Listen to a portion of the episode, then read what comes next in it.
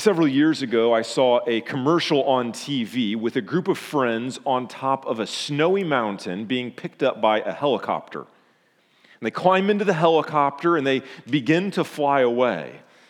And as they're starting to take off, they look out the window and they see this man left behind on top of the mountain, frantically waving his arms, trying to get their attention. And, uh, and the guy who's flying the helicopter somehow doesn't see this guy waving his arms. And so they, they yell, like, hey, hey, that, that dude down there, he's, he's trying to get your attention. And the, the guy flying the helicopter says, oh, no, no, no, we, we don't need him. That's just the pilot. and so they, they look at him sort of bewildered, like, wait, wait, you mean you're not the pilot? And he says, oh, no, I've never done this before. But I did stay at a Holiday Inn Express last night. And the commercial ends with the, the pseudo pilot going, and it just cuts to the blackness. Now, maybe you remember that whole series of commercials, and, and maybe they predate you and you, you don't remember all of them. But they had one with a surgeon in the operating room, and he's like, Oh, I'm not a real surgeon. He kind of rips his mask off and just walks out. And there was another one around a, nuclear power plant that was having a meltdown, and there was like a, a security guy coming in to tell everybody what to do, and he had no training at all. He was just barking out orders randomly. There's a whole host of them, and maybe you want to look them up on YouTube this afternoon. Please wait at least you know, an hour and a half before you do that. Uh, but, but the end feeling on every single ad was this you're supposed to get this sick feeling in your gut because somebody has a key job and they're entrusted with responsibility, but they're not qualified. And everybody's looking at it, they're like, dude, you can't mess around with this stuff. Like flying a helicopter is not for the rookies here. There's training you need, there's qualifications. Having the right qualifications is absolutely critical for each of these roles, and everybody knows it. That's why the commercials were, were funny and had some traction. You, you might be asking what Holiday Inn Express commercials have to do with 1 Timothy chapter 3. And the answer is this this passage gives qualifications for leadership in Christ's church. And these qualifications that are laid out here for pastors and deacons are absolutely critical. And so, the, the big idea that I want to give you this morning from 1 Timothy 3 1 to 13 is simply this biblically qualified pastors and deacons are mission critical biblically qualified pastors and deacons are mission critical. maybe I say that and you think, well, Justin, I know that it's important to have biblically qualified pastors and deacons, and it's good, we ought to pursue that, but is it actually mission critical? Is that overstating your case just a bit? Well, let's pause and consider that for a second. How does it work out for the life of the church and the proclamation of the gospel when pastors end up loving money and embezzling it from the church? How does it work out when pastors decide they'd rather preach politics and soapboxes than open up God's word and preach the gospel of Jesus Christ? How does it work out when pastors don't control their passions and run off with another woman, or worse, turn to abusive behaviors? You see, it doesn't take very long of thinking about this to recognize that biblically qualified pastors and deacons are mission critical. So, what I want to do is help us to think about how we apply this passage. And usually, application is maybe at the end or maybe throughout, but I want to front load the application this morning help us to think from the very beginning how do I take this passage that maybe you think is for someone else to apply, maybe the pastors to apply, maybe the deacons to apply, and how does it apply to your life? What are you supposed to do with it? Let me give you a couple of ways. The first way that you should think about applying this passage is by considering current and future pastors and deacons and saying, do they measure up to these standards? God has given this passage to the church so that we can see do we have pastors and deacons that are biblically qualified? Now, our desire is to be raising up more pastors and more deacons here. Our desire is to have more pastors to present for church affirmation soon. That, that's one of the things we're striving towards, perhaps even you know, by the end of the, the, the year here that we could have more shepherds coming along and serving. And so, this is a, a command given to the church to consider these things. And you should think about the church that you're going to leave to your kids and to your grandkids and to your great grandkids.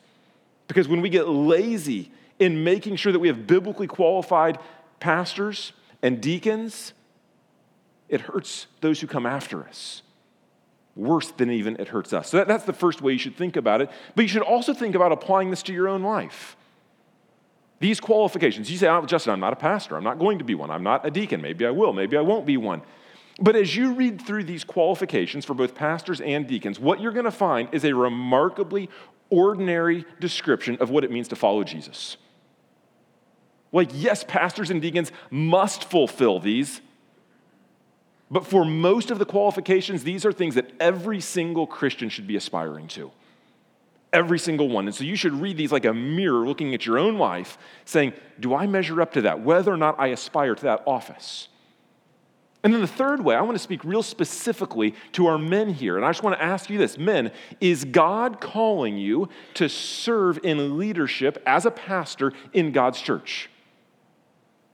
I think there's a lot of men in this room that God might be leading to serve as a pastor, perhaps here, perhaps at another church, maybe in a staff capacity, maybe in a lay capacity. And it says that if anyone desires to be an overseer, he desires a noble task. And so, men, I want to call on you to think actively about this. Is God leading you to invest your life in service to God's church as a pastor? and pray over that and think through. There's a lot of ways we can apply this to our lives. We want to think about the framework from the outset, and we've been away from 1 Timothy for a couple of weeks over fall break. So let me kind of do a quick review and gain our bearings on where we're at, and then dive into this passage. Right, chapter 1 of 1 Timothy was basically this disciples make disciples. They do intentional spiritual good to help others follow Jesus. And when a church embraces that, that's called a culture of discipleship, where it's just normal that each of us are making disciples of others, pouring into their lives, as Casey just prayed a minute ago, asking difficult questions of one another, coming alongside one another, putting our arms around one another, bearing one another's burdens in love, seeking to follow Jesus. And chapter 2 of 1 Timothy basically is talking about how disciples move out on mission together, recognizing that Christianity isn't a solo sport, that God makes you a new person when you become a Christian and places you into a new people, the church. We saw it's very important that you join a church, commit to a church, and go out on mission together, not as just a free agent Christian, which isn't found in the Bible. So we looked at how we pray together as a body I'll encourage you to come back next Sunday at 9 a.m. for our prayer meeting. It's a, a critical way that we move out on mission together, asking the Lord to do the work. And then, right before fall break, the last sermon that we had, 1 Timothy 2, verses 8 through 15, we were looking at disciples embrace their roles, part one, and this is part two of that sermon. We saw that everyone's role is to embrace an attitude of humility, and then there were specific roles given to men and women in God's church. Now, I thought this was going to be a two part sermon, and then as I got preparing for it, I realized we needed another week. So next week will actually be part three of this, and I hope that there's not a part four. Um, but that's kind of what's happening. And today, what we intend to do is to focus on the qualifications for pastors and deacons and then next week, look more at their roles and how they function, and especially how they interact with one another. What does it mean to have a, a, team of pastors or a plurality of elders? How does all of that work? And so we'll be more focused on that next week. The outline we want to use this morning is simply working through four questions from this passage. Four questions about roles in Christ's church. The first question we want to ask is what's most important? What's most important for these roles in Christ's church? And for both offices, both pastor and deacon, what we're going to see is character is more important than competency. Character is more important than competency. Now, if you're taking notes, I want to encourage you right now to make a little tally chart. On the one side, I want you to write character. On the other side, I want you to write competency. As you're writing that down, we're going to look back at God's word, and I'm going to go through these qualifications. And when I read a qualification that goes in the character column, you just put a tally there. And you go to competency, you put a tally over there. Let's read through them, and I will move quickly. Verse 2 above reproach, character. Husband of one wife, character. Sober minded, character. Self controlled, character. Respectable, character. Hospitable, character. Able to teach, competency. Not a drunkard, character not violent, but gentle, character, not quarrelsome, character, not a lover of money, character, manages household well with dignity. Probably one in each category there. That's partially character, partially competency. Verse 6 not a recent convert so as to protect against pride. That's getting at character. A good reputation, verse 7, with outsiders, character. Moving to deacons, verse 8 dignified character, not double tongued, character, not addicted to much wine, character. Holding the faith with a clear conscience, conscience is character. Verse 10 tested and proven blameless character. Verse 11 not dignified, or dignified rather, not, not dignified, excuse me character, not a slanderer character, sober minded character, faithful character, husband of one wife character, manages household well, but one in both. Now, I don't know how many tallies you have there on either side. I went fast enough that there's probably some divergence within who's in the congregation, but the overwhelmingly massive emphasis is on character. You can't read this passage and miss that clear and obvious point. But in the American church, if you look at pastoral job listings, you're going to read a whole host of bullet points that are like visionary leader, catalytic communicator, effective manager, master's degree from an accredited university. Asterisk at the very, very bottom. Should also comply with 1 Timothy 3 1 through 7. And often, when it comes for selecting deacons from within, we sort of do the same thing. Well, who's got some spreadsheet knowledge that can help the finance team here? Who knows something about electricity and they can come be the, the deacon of grounds and facilities here? Who knows something about IT? They can come help us figure out why the internet doesn't work. And it's real easy to look at competency there. Oh, yeah, they should be in line with 1 Timothy 3 8 through 13 for the deacons as well. But it's so easy to focus on competency over character. But when the Bible drives our thinking, we value character over competency.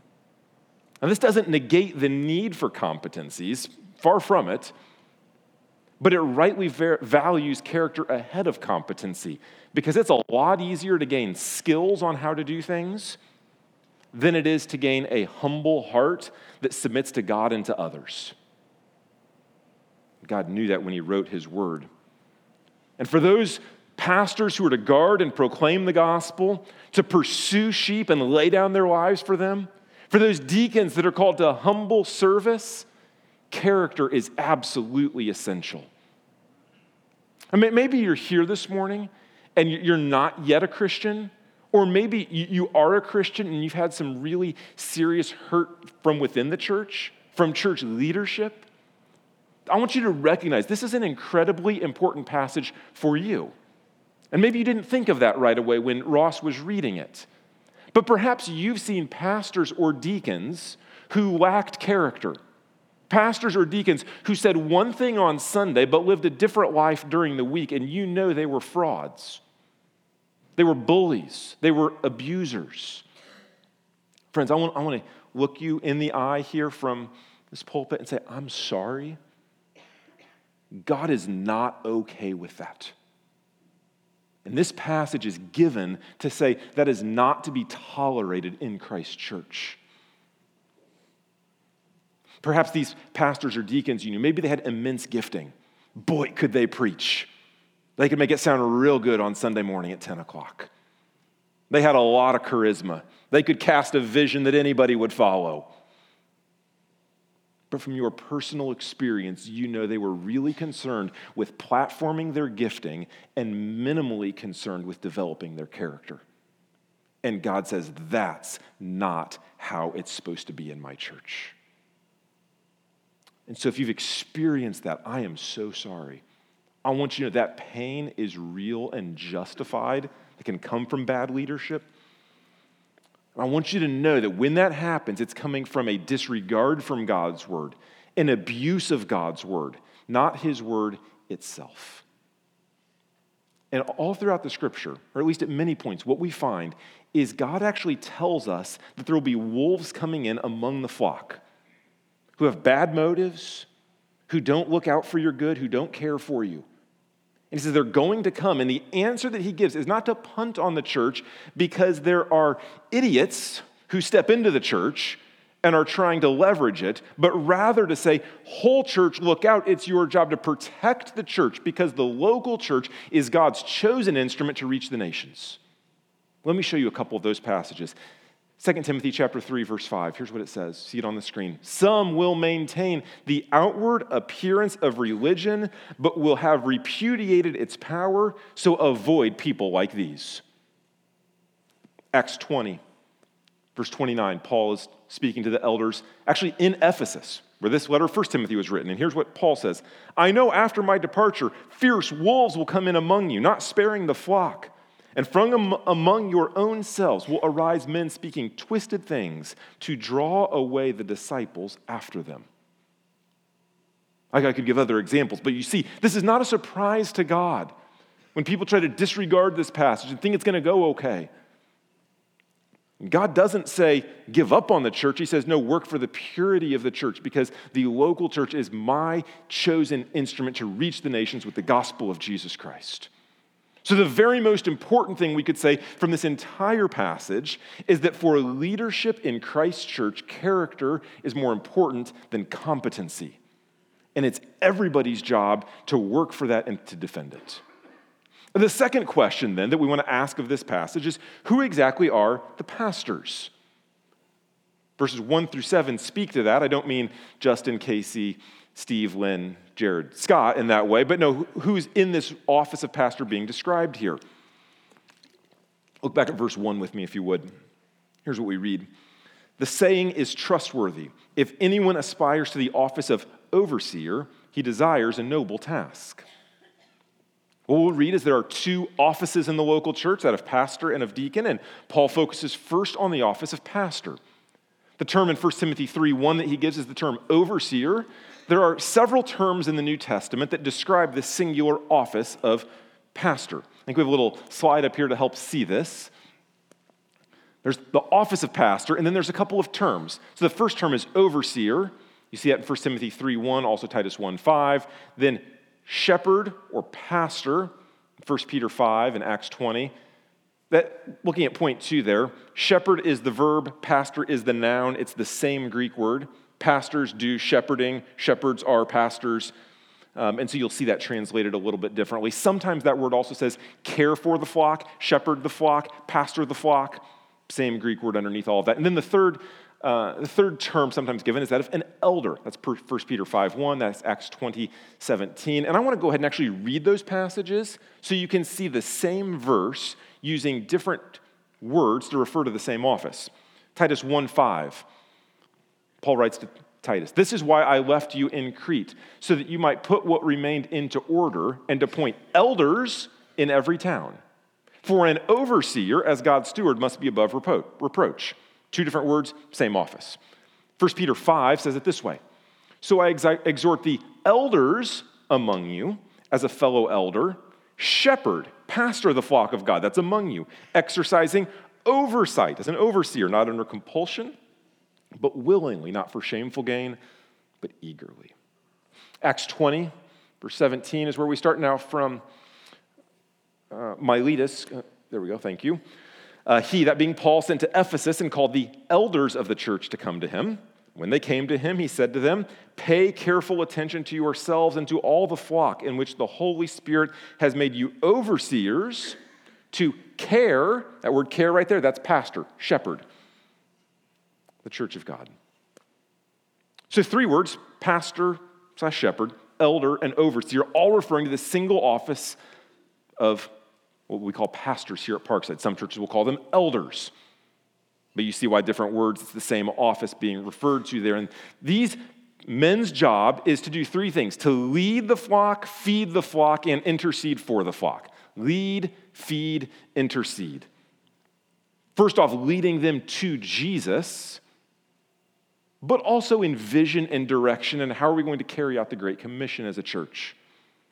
To feed the church the Bible with a rich feast from God's Word, week in, week out, not talking about our own hobbies and not our own soapboxes, but say, Thus saith the Lord.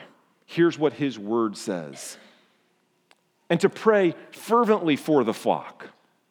It's part of our pastor meetings when we gather about 40 ish minutes, 45 minutes, is given to praying for the members of Parkside Bible Church by name. Working through how can we intercede together for the flock of God. And we'll say more about the function of this role next week, but today we're focused mostly on the qualifications for this role. I said this before, I'll say it again. What you'll find are remarkably ordinary qualifications, examples of faithful, humble Christianity. Let's look at verse 2 and read to verse 7 together. So we'll read about six verses. Therefore, an overseer must be above reproach, the husband of one wife, sober minded, self controlled, respectable, hospitable, able to teach, not a drunkard, not violent but gentle, not quarrelsome, not a lover of money. He must manage his own household well, with all dignity, keeping his children submissive. For if someone does not know how to manage his own household, how will he care for God's church? He must not be a recent convert, or he may become puffed up with conceit and fall into the condemnation of the devil. Moreover, he must be well thought of by outsiders, so that he may not fall into disgrace, into a snare of the devil. The description we get then is of normal, faithful Christians who are following Jesus, love his church, and have a desire to lead. You don't read here of super saints who never sin, but rather as in, of those who are examples of what it means to be a faithful Christian following Jesus. Must these people be exquisite communicators? No. Able to teach? Yes. Unbelievable visionaries? No. Able to effectively manage their household and therefore God's church? Yes. And the very first qualification that verse 1 gives is that this person, man, must desire to serve in this way. He must desire to lead God's church. There's no mention of a, a mystical call, an out of body experience no liver shiver, no handwriting in the sky. There's no, do you desire this office? And if so, that's a noble task.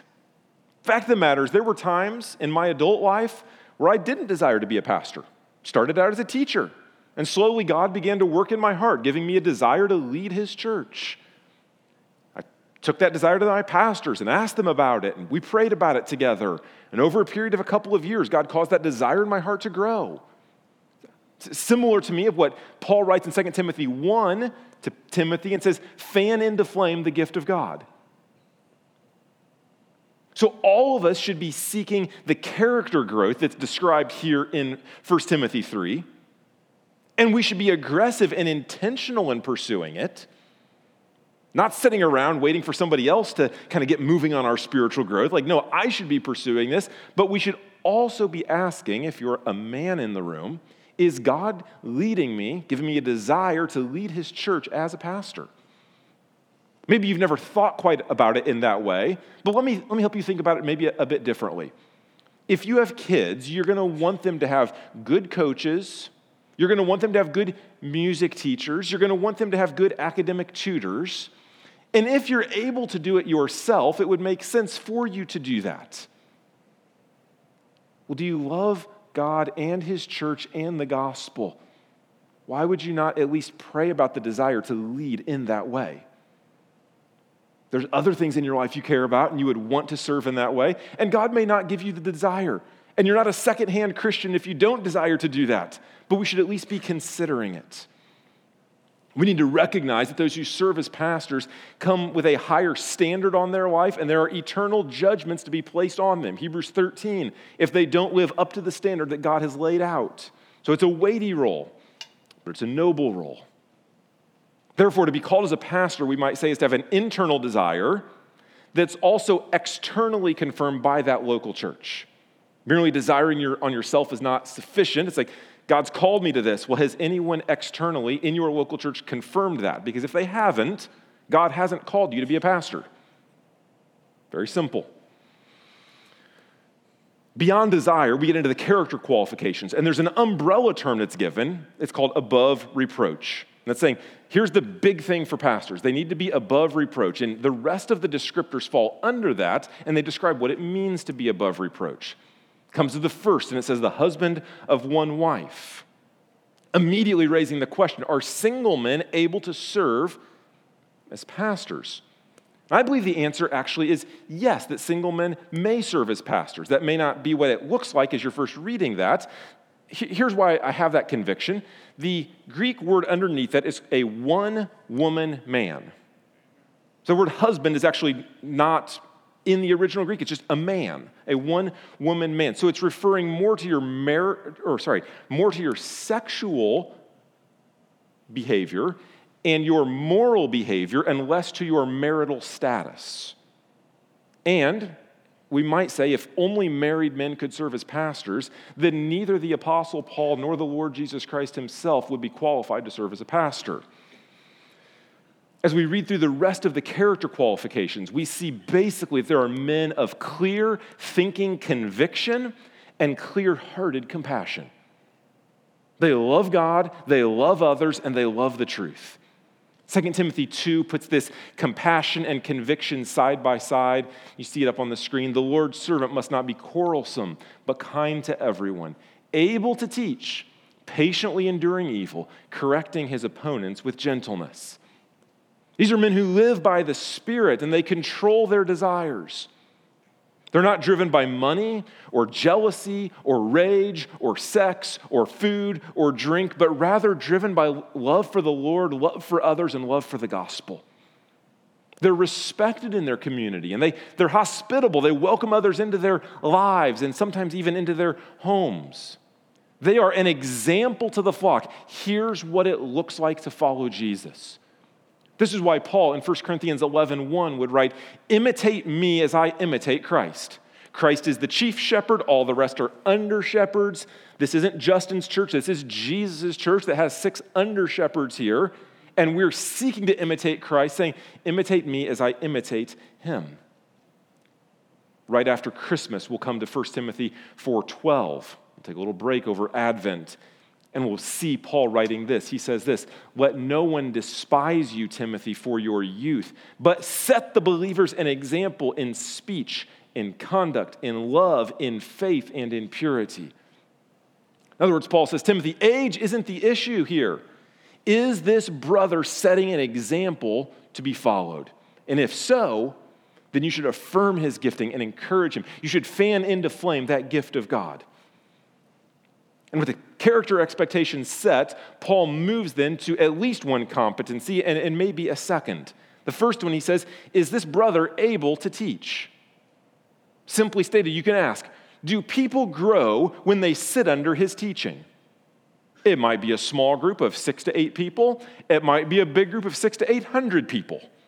There's different skills involved in each of those, but do people grow when they sit under his teaching? Can he rightly handle the word of truth to quote 2 Timothy 2:15? Look, this doesn't mean that he has to be John Piper or Tim Keller, but it is a requirement that he be able to teach, that he can open God's word and explain it clearly and apply it clearly. And then the second competency, perhaps, is that he manage his household well. That word manage has two ideas it means to supervise and to nurture. That's why we say character and competency are bound up in that. In other words, the trial ground is at home. If you do well, then you can lead in God's church. Be faithful in small things, and you can be faithful in larger things. Is it essential that pastors have children? No, it's not. It's assumed that children are being pursued as a good gift.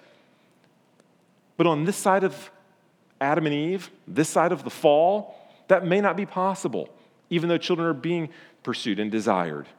And like I said before, if we make the, des- the demand of children before someone's qualified to be a pastor, then you've got the Apostle Paul and the Lord Jesus who would not be qualified to be pastors either.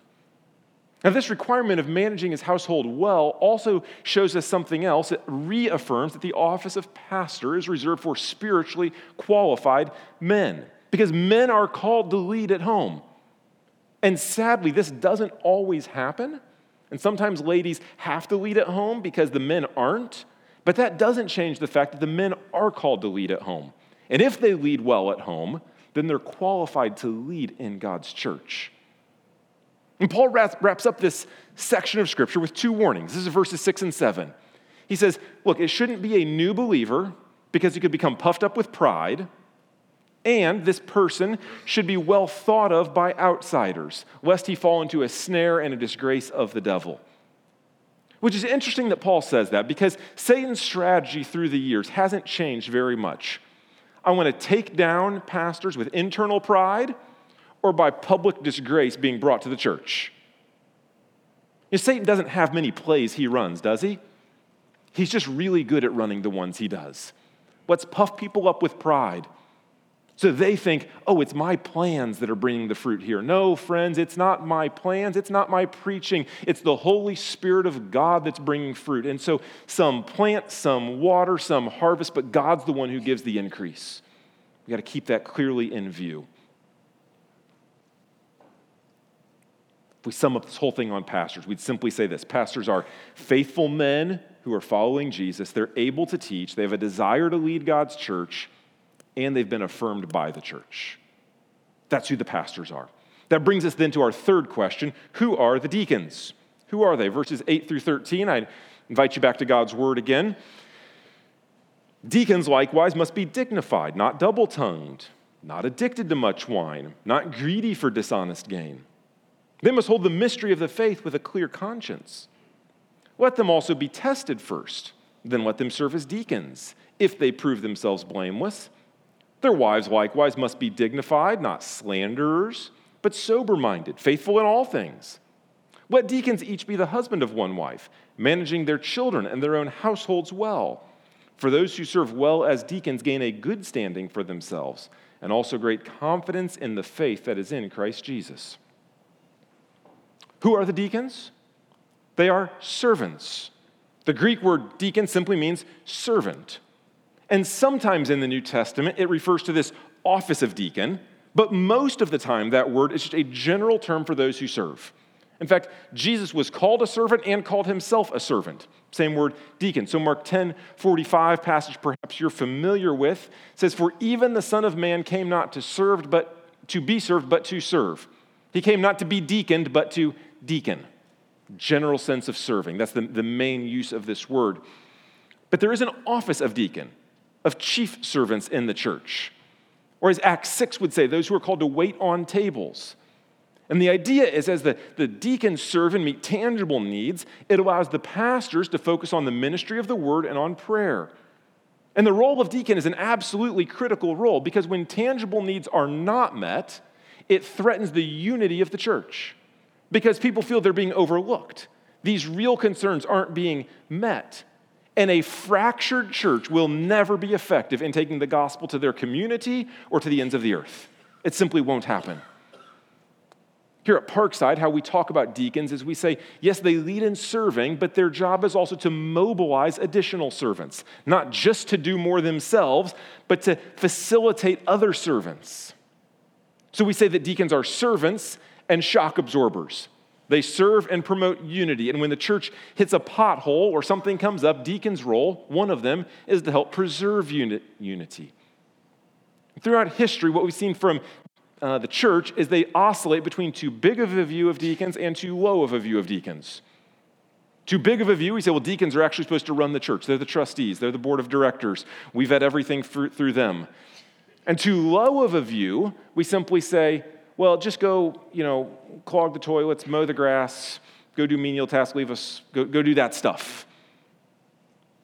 Yet there's very real spiritual concern and need that unity be preserved. And that's why there's character requirements for deacons. Let me tell you a quick story on this. In 1940, Nazi Germany overtook the Netherlands, and the Nazis started loading up the pastors and carrying them off. The unity of the church is threatened. The mission of the church is threatened. The deacons had been serving well in the Netherlands. They band together and they begin to meet the needs of the refugees. They're serving those who are suffering from political oppression. And the church stays together. The church continues its mission because the deacons have been serving and fulfilling their role. And Nazi Germany actually issues an edict in 1940 to make the office of deacon illegal. So, lest we think that deacons aren't that important because they don't run the church, they were important enough that Hitler thought they should have been made illegal. They have a critical role. Yes, they don't run the church, they're not the board of directors, But a church without healthy, functioning, serving deacons is absolutely impoverished. And a church with them serving well possesses untold riches. And here at Parkside, I'm so thankful for the work of our deacons in a whole host of fields in hospitality, in missions, in finances, in technology, in buildings and grounds and facilities and widow care. And I just could go on and on and on. Our deacons do a remarkable job, and I'm so grateful for them. Their qualifications, much like, much like pastors, focus on character. It says they're to be dignified and not double tongued I think of the opposite of that. That basically sounds like a gossip who wants the news and to inflame the business of the church instead of to promote unity. It says they're not supposed to be addicted to much wine or to, or to be greedy. Like pastors, they are not to be ruled by their passions. They're to be firm in their faith, clear in their conscience. And it says when they serve well, when they serve well, their feet are established and their faith grows. So while the office of pastor is reserved for spiritually qualified men, the office of deacon is available to spiritually qualified men and women. And our desire as pastors is to see more men and more women serving as deacons. Uh, sometimes that's a little bit controversial to say that women should serve as deacons. Different churches have done that differently. So I'll give a very brief explanation here. There's a longer article that I wrote that's in the back. I'd encourage you to pick it up if you have questions. We'll be glad to chat afterwards and have a conversation there. Five quick reasons I think that it's, it's wise for ladies to serve as deacons. It's biblical, not, not just wise. Uh, number one, deacons are servants, not an authoritative board. And so 1 Timothy 2:12 says that women are not to exercise authority over the church. Well, deacons aren't exercising authority over the church. They're, they're a serving group, serving office. Secondly, women are explicitly prohibited from the office of pastor, but there's never an explicit prohibition from the office of deacon. Third, 1 Timothy 3:11, I believe, refers to female deacons, not wives of deacons. If you're reading 1 Timothy 3.11, maybe that's a little bit confusing. And in that article, there's a longer explanation of why I think that. Fourth, we have the record of a female deacon in Romans 16. Seems to be a biblical precedent for this. And fifth and finally, this is the least significant of them, but I think still important to recognize. Female deacons have been common throughout church history in conservative churches, going back to the early church, through theologians like John Calvin and his church, through Charles Spurgeon in London, and in the present day, guys like John MacArthur and John Piper and Mark Dever that are conservative, Bible believing pastors, uh, where there are deacons serving in their churches. But regardless of what your position on female deacons is, it's clear that deacons are servants who meet the tangible needs of the church. They preserve unity. They help pastors focus on the ministry of word, the word and prayer. That's who the deacons are. Brings us to our fourth and final question How do these roles reflect the gospel? So we've answered what's most important character over competency. We've looked at the pastors, we've looked at the deacons, but how do these roles specifically reflect the gospel? How does that happen? I haven't said a whole lot about the gospel yet this morning, so let me pause on that for a second. Here's, here's what the gospel is the gospel is this, that God, in love, comes near to sinners. He sent his son Jesus to come close, to offer forgiveness because Jesus paid for your sin on the cross. That means that your sin doesn't push him away. In fact, he comes near because you are a sinner. Romans 5 8 says this, but God demonstrates his love towards us in this while we were still sinners, Christ died for us. God comes close to sinners. And deep in our heart, what screams out to us is that when I sin, I'm pushing God away. When I'm having those thoughts, when I'm saying those words, when I'm doing those actions, when I'm recognizing those motivations, God is being given the Heisman, per se, to use a, football analogy. I'm pushing him away. And the gospel says, no, God comes near to sinners. God comes near in love to redeem. And the question is how, as a church, do we come to believe the truth that God comes near to sinners instead of listening to our own heart that says, my sin pushes God away? How does that happen? Here's how It's when pastors faithfully open up the truth of God's word and they preach the parable of the lost sheep that the shepherd leaves the 99 in search of the one who's been wandering. And you realize you're wandering and Jesus is pursuing you, chasing you down, saying, Come back. It's when pastors faithfully open God's word and they preach the parable of the prodigal son, that the father is running to the son glad to see him, throwing his arms around him, throwing a party for him because he loves sinners. And when pastors themselves not only preach these things, but live these things out, when they go and pursue lost sheep, the under shepherds give a tangible demonstration of what the chief shepherd did. He said, Man, if an under shepherd would pursue me like that, maybe it's true that the chief shepherd actually is pursuing me like that. Maybe the Lamb of God really did lay down his life for me and is not mad and angry at me, but recognizing if I'll come and repent of my sin, place my faith in him, that I can be forgiven as well. And when deacons go forth, serving the needs of those who are hurting, it gives skin and flesh and blood and touchability to how Jesus serves us. And says, maybe this actually can be true. And, and think even more broadly than our church. How does this reflect the gospel? When we have men serving as pastors, men and women serving as deacons, this church will be healthy. It will be fed. It will not be a hungry church spiritually. It'll grow spiritually. You'll grow in your faith and you'll be growing in those you reach. And healthy churches not only grow, but they multiply and they reproduce and they send some of those pastors out and they send some of those deacons out. And they send them to areas where there aren't as many churches, where they need good churches. And just imagine the gratitude on those brothers and those sisters' faces where they say, There didn't used to be a church here. I had to drive 50 minutes to find one. I couldn't invite my friends to church. Thank you for coming and starting a church here. We've needed this so badly. And you can say to them, Yes, there are brothers and sisters faithfully serving at my church. The home base is strong, so we can send more out for a gospel outpost to be established out in Putnam County or out in Western Germany, wherever it may be. And we're now here and we're to turn this city upside down. We're to turn this county upside down. We're to turn this country upside down with the message of the gospel of Jesus Christ. It's when you embrace your role that the gospel is reflected both here and as we are sent out. It's been said that everything rises and falls on leadership. I think that's true. And so when the church leadership rises on the strength of the gospel, that church will do the same thing.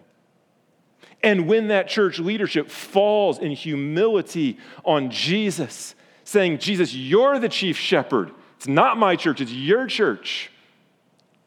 That church will do the same thing biblically, qualified pastors and deacons. Friends, they are mission critical. Let's pursue them together. Let's pray.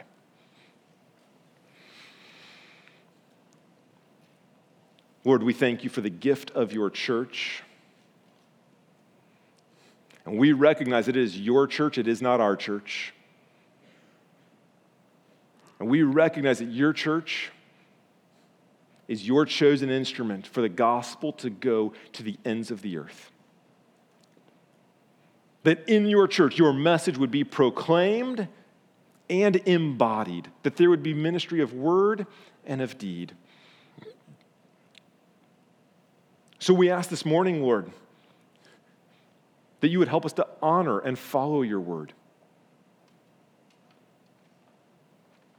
That those who serve as pastors and deacons would do so humbly and faithfully and lead as you have called them to lead.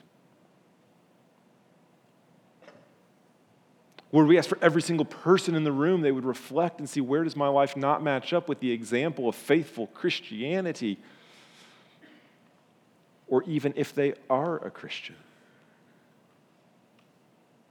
Lord, we confess that you are the great shepherd. You came and pursued us. You laid down your life. You left the 99 for the one.